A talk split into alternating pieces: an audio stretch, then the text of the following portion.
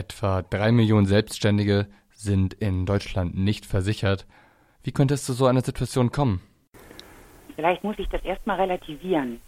Ähm, es sind von den vier Millionen Selbstständigen, die es gibt, etwa eine Million in obligatorischen Systemen versichert. Also die Ärzte in ihren Kammern und Notare sind über ihre Kammern versichert. Dann gibt es solche Sondersysteme wie für Medien- und Kulturschaffende, die Künstlersozialkasse. Es gibt die ganzen Kolleginnen und Kollegen, die ähm, äh, im Lehrberuf tätig sind, als Honorardozentinnen und Dozenten, die sind auch pflichtversichert. Und drei Millionen von denen ist es nicht bekannt, in wie sie versichert sind. Also sie sind nicht obligatorisch versichert, aber das heißt nicht, dass sie sich nicht irgendwie abgesichert haben. Also das ist ein bisschen verkürzte Aussage zu sagen, sie sind nicht versichert, weil diverse äh, Kolleginnen und Kollegen ähm, haben sich natürlich privat versichert und haben privat vorgesorgt. Ähm, es ist nur nicht sozusagen nachweisbar und nicht ganz klar, wie viele es konkret sind, die gar nicht vorgesorgt haben. Also die Zahl, die stammt nämlich von Hubertus Heil, dem Arbeitsminister. Das ist eine etwas verkürzte Aussage, ja. Und das stimmt schon. Das, weiß ich, dass das äh, im Moment genau so als Zitat von ihm äh, gesagt wird, aber Faktum ist, dass es etwas verkürzt äh, formuliert, so sage ich mal. Drei Millionen sind nicht obligatorisch versichert. Also im neuen Koalitionsvertrag ist festgelegt worden, dass auch Selbstständige Pflicht versichert werden sollen. Also es wird von einer Versicherungspflicht gesprochen.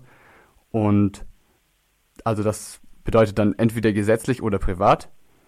Also sie könnten sich quasi. Also der Koalitionsvertrag spricht davon, dass sie sich gesetzlich versichern, also in der deutschen Rentenversicherung, und es aber eine sogenannte Opt-out-Möglichkeit geben kann und soll und muss. Ähm, also die, eine Wahloption zu sagen, ich sorge anders fürs Alter vor. Also es ist sozusagen eine Altersvorsorgepflicht und keine Rentenversicherungspflicht. Also die Rentenversicherungspflicht würde ja bedeuten, äh, dass es in der gesetzlichen Rente in jedem Fall ist, aber es ist sozusagen eine Altersvorsorgepflicht, ähm, die in der Regel über die Rentenversicherung laufen soll, mit einer sogenannten Wahlmöglichkeit, Opt-out-Möglichkeit, ähm, andere äh, Modelle für, die Altersvorsorge zu finden.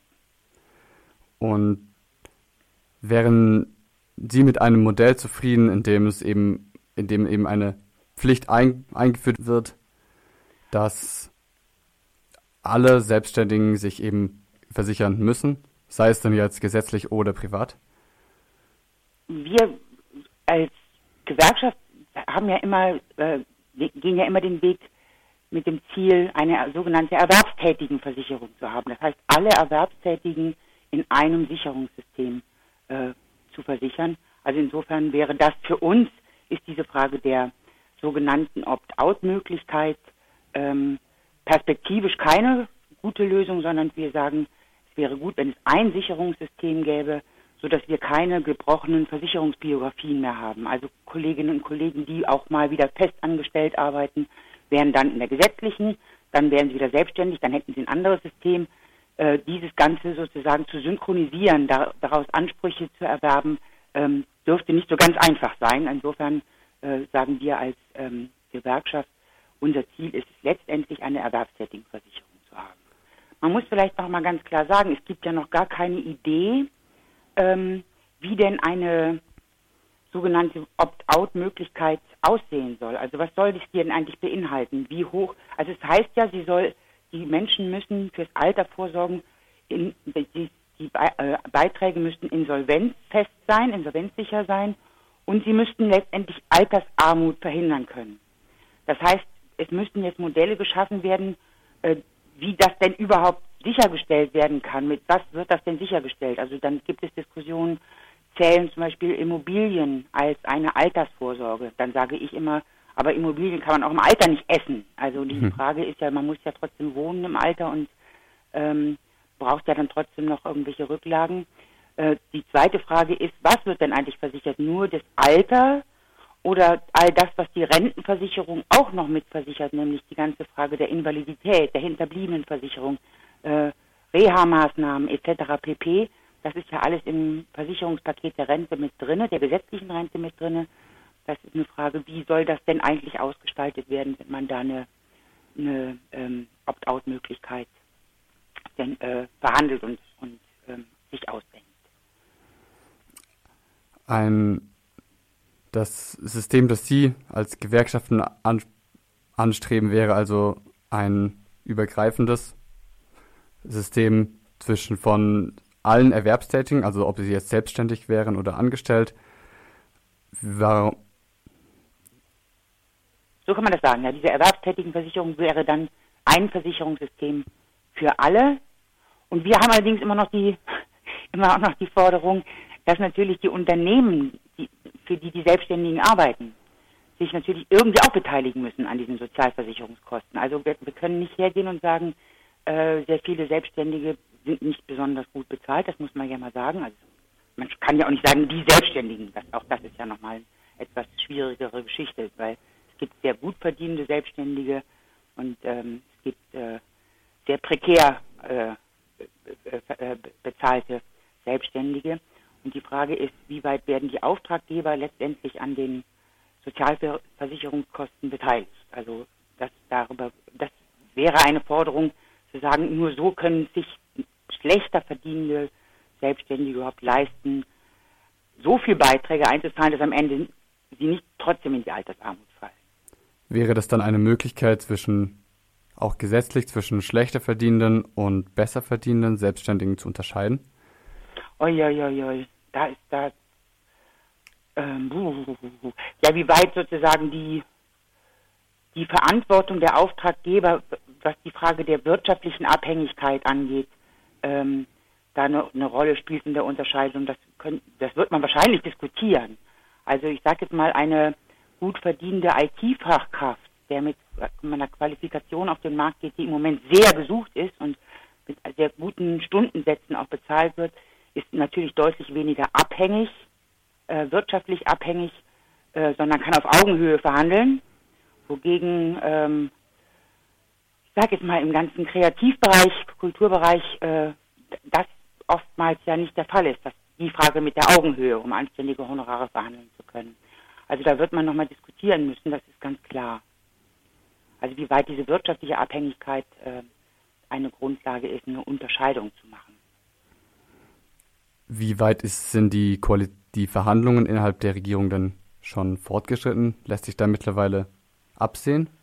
Die, die, äh, das Arbeits- und Sozialministerium sitzt am Thema, das ist eine ganz klare Frage. Ähm, aber die haben ja jetzt im Moment tatsächlich erstmal das Paket Grund, äh, Grundrente sozusagen äh, abzuräumen. Das steht jetzt im Vordergrund. Also die, Aus, äh, die Aussage ist ja eher in Richtung Ende des Jahres soll da etwas, äh, etwas ähm, Sprachfähiges sozusagen auf dem Tisch liegen. Ähm, also insofern, da ist im Moment mit Sicherheit schon, wird bestimmt schon daran gearbeitet und äh, das äh, Ministerium holt auch sozusagen die äh, gesellschaftlichen Player, also von Arbeitgebervertretungen über Gewerkschaften, über, über, über äh, Organisationen, äh, auch Menschen an den Tisch, um zu sagen, wir brauchen was Praxisnahes, wir brauchen etwas äh, Sinnvolles. Das kommt erst noch, das fängt erst an. Also insofern sind die noch nicht, ähm, wie gesagt, belegt das andere Thema Grundrente im Moment äh, stärker sozusagen den politischen Raum. Bei dem Selbstständige nicht mit eingeschlossen werden. Äh, das, das höre ich, lese ich tatsächlich immer wieder die Behauptung, aber ich wüsste nicht, warum nicht, auch wenn die in einem Rentensystem mit drinne sind, auch 35 Jahre einbezahlt haben, nicht ganz genauso behandelt werden sollten wie abhängig Beschäftigte. Das ist ja, ähm, also das steht nirgendwo, dass die nicht dabei wären, sondern es wird immer wieder mal behauptet. Aber es ist äh, dazu noch überhaupt gar nichts im Raum. Weil wenn sie pflichtversichert wären in einer gesetzlichen Rentenversicherung, dann wären ja. sie sozusagen in dem System natürlich mit drin. Und wie sieht Ihre Rolle denn aus bei dem Prozess, der jetzt ansteht, auch in der in Bezug auf die neuen Gesetzesinitiativen, die kommen werden, zur Altersvorsorge, wie können denn dann die Gewerkschaften Druck machen? Naja, sagen wir mal so, also Verdi hat ja mit ihren 30.000 Selbstständigen, ist die ja sozusagen, das, die, also von den Solo-Selbstständigen, so nennen wir uns ja, weil wir ja keine Unternehmer mit Beschäftigten organisieren, ähm, sind wir ja die größte Organisation. Natürlich werden wir da auch ein Stück weit äh, gefragt und angesprochen, zumal wir ja auch wirklich branchenübergreifend äh, Selbstständige vertreten, also nicht sozusagen für, für bestimmte ähm, Berufsgruppen äh, Interessenvertretung machen, sondern ganz tatsächlich zu sagen, wir gucken mal, dass wir sozusagen das Ganze im Blick haben.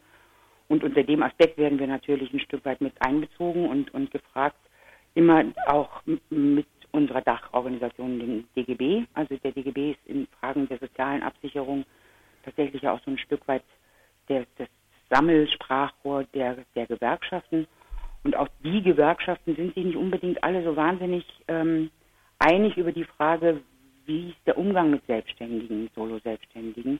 Ähm, die, die einen würden das gerne ein Stück weit zurückdrängen, weil es, weil es in ihren Organisationsbereichen eine ganze Menge Scheinselbstständiger gibt. Ich sage jetzt nur mal sowas wie IGBAU, da ist ja immer diese Problematik mit, der, mit den Sub-Sub-Sub-Subunternehmern, die möglicherweise ein Stück weit äh, zu Dumpingpreisen arbeiten und den Markt ein Stück weit kaputt machen. Die stehen natürlich zu der Frage Selbstständigkeit und wo geht es perspektivisch hin ganz anders da. Die sagen, lieber sollten alle abhängig beschäftigt sein. Ähm, und ähm, insofern sind wir innerhalb des DGB durchaus auch ein, ein ziemlich starkes Gewicht, weil wir auch die meisten organisiert haben also die meisten Selbstständigen organisiert haben. Und da werden wir natürlich gefragt, ja klar, äh, und, und bringen das auch mit ein. Ähm, es ist auch nicht, nicht un, äh, kein Geheimnis, dass wir eine Erwerbstätigenversicherung fordern. Wir hatten ja vor zwei Jahren die große DGB-Rentenkampagne, ähm, wo alle Einzelgewerkschaften mitgemacht haben. Und auch da war das Thema ja durchaus äh, mit eins von den Hauptforderungen, zu sagen, Ziel soll es sein, eine Erwerbstätigenversicherung äh, zu schaffen.